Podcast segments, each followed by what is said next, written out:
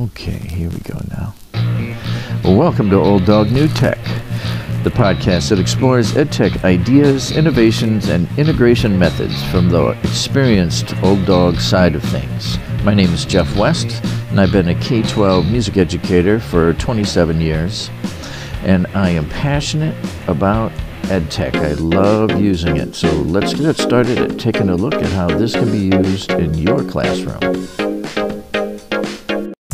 Welcome to episode 53. I'm Jeff West. This is Old Dog New Tech. We are talking about ending the year. I'm starting my uh, end of the year jamboree, I guess. I don't know how to put it other than that.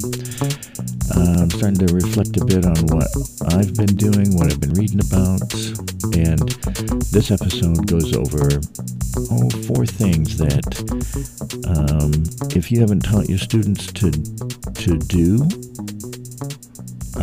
teach them, work with them on this, uh, on these skills, and then a lot of the ed tech integration things that you may want to try with, uh, I don't know, on your assignments, however you want to put it, might go easier. So, without further ado, here's number one. Real simple one, number one, I think get them used to where the online docs or applications are for creating documents, whether it's Google Drive or G Docs or Slides or you're using Microsoft or Apple or whatever else, what other types of applications there are. Get them in that direction. Maybe figure out a way to put them on your class website. Maybe to put it if you have a learning management system. Maybe that uh, it works uh, in uh, cahoots, so to speak, with your learning management system. But get them there, get them to that point so that they know how to create the doc. Number two. Whatever application you are using, so many folks I think are using Google, but just about all of them have some way to share or collaborate.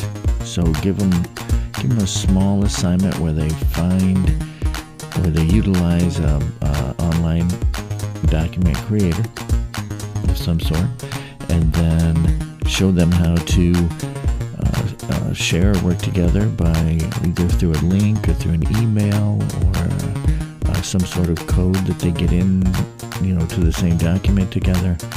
Um, you know, Google Drive have them create shared folders where they put all their work. And so anytime they share that work, either a single document or they can share the whole folder. Anytime they do that, then whoever they're sharing with can get into the project.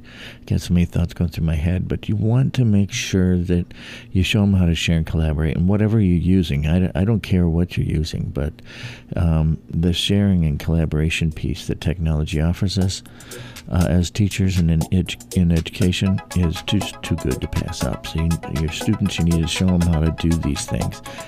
Um, a lot of my students, um, I, you know, they're really split. Some know how to do all of this, and some of them are like, oh, I didn't know. Wait, you click, you right click on the folder in Google Drive, and you can share it. Uh, you know, they, you know, you get questions like that, or, or some that are silent when you say, okay, does everybody know how to do this? And when you hear that silence, it probably means they don't. Um, at least with my students, when they do, they're like, yes, we know how to do it. Number three, folders or sharing? Or do you need a folder? I can't read my own notes. It's not sharing, it's folders. Or do you even need folders? And you can search if you're in Google Drive. And I think it, uh, OneDrive is the same way. Uh, they all have pretty powerful search engines now that you can get into them. You can uh, find every, you know, if you put the word weather, let's say you're looking for something like that, you're going to find not just the documents with it in the title, but also with it in the body of the document. And you almost better to search by date or by owner if if you're collaborating. It might be easier to find that way. Um, also, many of them have the starring or the flagging or somehow to make the document stand out so that it's a little bit different than others. If it's one, say, that you're working on regularly, you might want to star it and then unstar it if you're using Google Drive. That's what I'm most familiar with. But I'm not sure. You know, I have a I have probably 15 folders, and I'm not sure that you really need folders anymore. Um, I've just started creating documents, and um, I put them in my shared folder. But um, I don't really make a new folder per se unless I'm going to share it. Unless I'm going to share it. And then I might um, I may have several folders that I'm using and creating. So um, I think that the days of extra folders used to have a bunch of folders on my C drive and my Windows um, machine, and that's how you found and organized things. Um, but now I don't think it's as necessary um, again, unless you're going to share. No. Give that some thought. But you want to show your students how to create some folders and where the sharing and collaboration piece of creating um, folders is at. Where? How do you do that? What's the step forward? All right. And now, lastly, number four. Number four is the search and create features.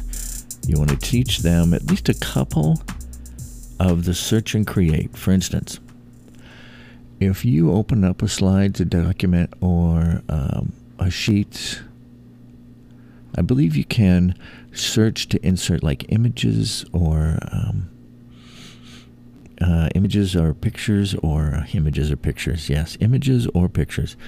Um, in some cases, you can do video um, you know, some other type of content. It, I guess kind of depends on which application you're using and talking about. You can do a lot with slides. You can insert a lot of things. Uh, and with sheets, I think you can insert a few things, but probably, um, I, of course, I don't have any experience with it, but I don't think you can do as much inserting with uh, different types of media as you can with slides as in sheets. But most of the time, when you click in to do a search whatever, whether you are inputting or uploading, in the right hand column, um, you'll either get a search bar if you're going onto the computer, or you'll get a nice uh, uh, window right in the center of your computer if you're uh, pulling something from your computer or Chromebook. Just depends on what it is that you're doing, but students need to become familiar with this. Now, if you have Chromebooks, particularly though, when you get that uh, upload from computer and you're in the center, there's uh, all types of choices. You can often go to search um, uh, again, depending on what the um, you can search the internet within that uh, center window. So it, it kind of depends on you know what you are doing or what your function is. So for instance, I'm putting a background in on a slide, and I go to and I click on that uh, and go to change the background. You have a choice of colors or an image, and you click on the image, and then you can do a search from there. However, if once you get your background image, say I just want a blue image on my slide, then I want to insert a picture from the web. I click um, up on insert, it says image, and there's a drop down menu again that uh, says either from this computer or from the web with the little magnifying glass for searching. You click on that, and now you get something in the right hand column. So you get pictures. The difference, I, I think, the primary difference is that when you're searching to put those images in, Google has now gone to uh, making sure that those are uh, labeled for reuse. I don't know. I think the background images are the same as well, but um, I know for sure that those, when you're doing images in the right hand column, you're going to get uh, labeled for reuse. So we're doing the whole digital citizen piece. So, um, you know, that teaching students how those different tools work, um, I think then will free you up to, you know, maybe do a little more PBL, the project-based learning, or to at least do an assessment as learning instead of an assessment of learning. So as they're doing a project and you're assessing their understanding and what they find, you know they're also learning but you're also seeing what they, you know, you're assessing their skills, but they continue, you continue that learning process. Because so many things in many subjects you can, you can focus in and just try to assess one particular area, but I think there's probably other avenues for that if that's the case, if that's what you need to do. But if you're trying to, say, um, explore with your students into higher order thinking skills where they're synthesizing and evaluating and you know putting everything together, then you probably want a little more of a um, a complex assessment.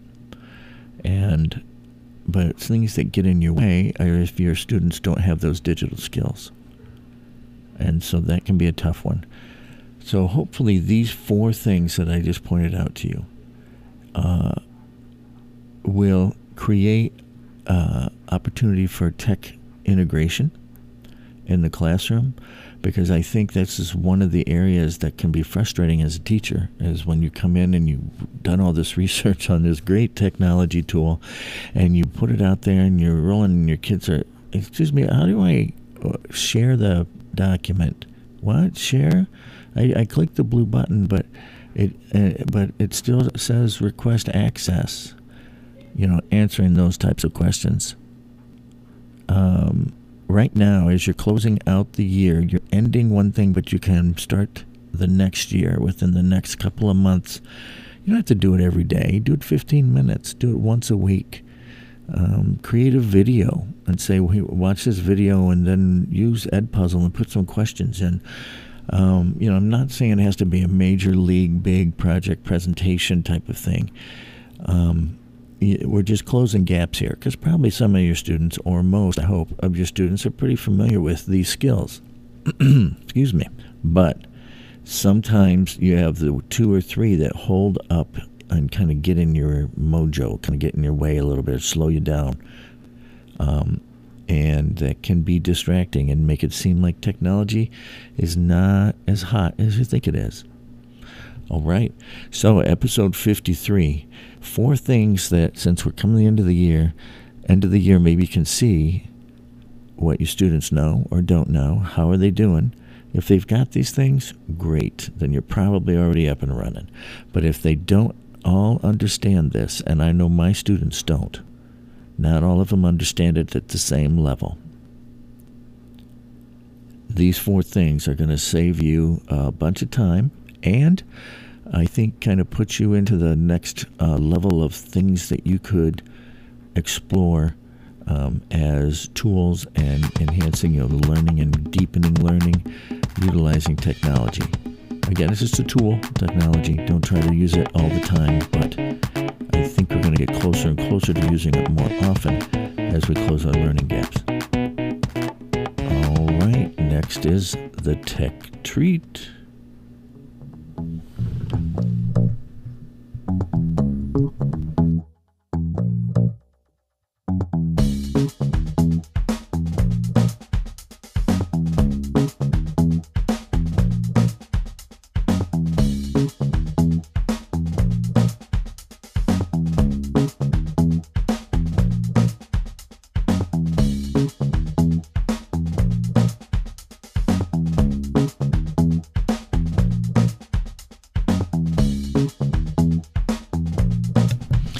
Tech Treat time. This week in the Tech Treat, I am bringing out an oldie but a goodie, but it because it really saved my bacon the other day. I was, I was looking for something. Uh, knew I'd been online with a, with a particular site, and I was, and I couldn't find it. And uh, lucky for me, I had taken OneTab, the extension called OneTab.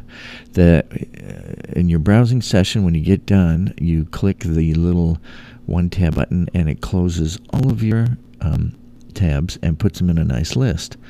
Well, I had clicked it because I was changing searches and changing subjects, and I didn't want to have certain tabs open with with a, a new group of tabs uh, that I was researching, and I could not find uh, this tab, and I had closed it with a, a wrong group.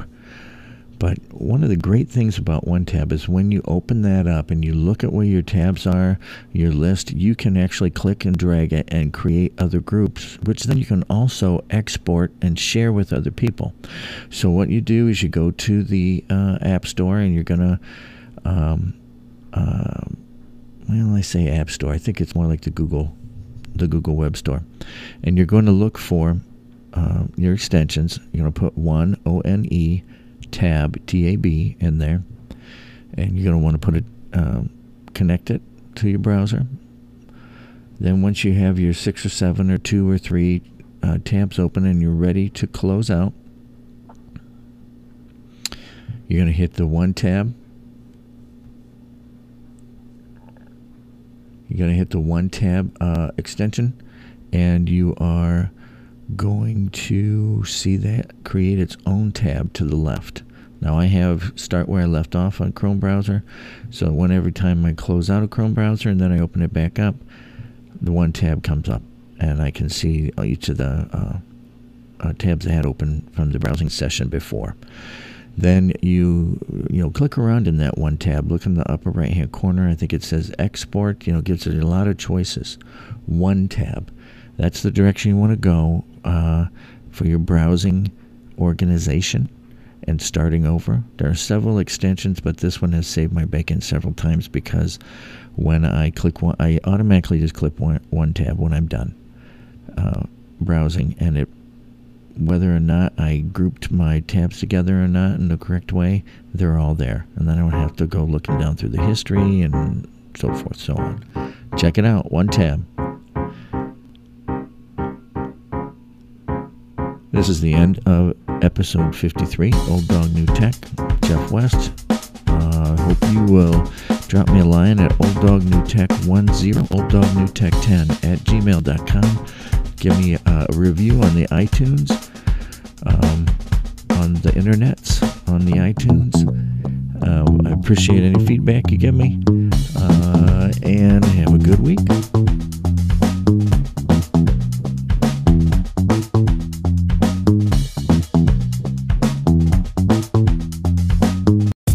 Been Old Dog New Tech with Jeff West. You can reach me at olddognewtech10 at gmail.com. That's olddognewtech10 at gmail.com. Send me an email or leave me a review on iTunes. And remember, when integrating tech into your classroom, don't try to be perfect, just be patient.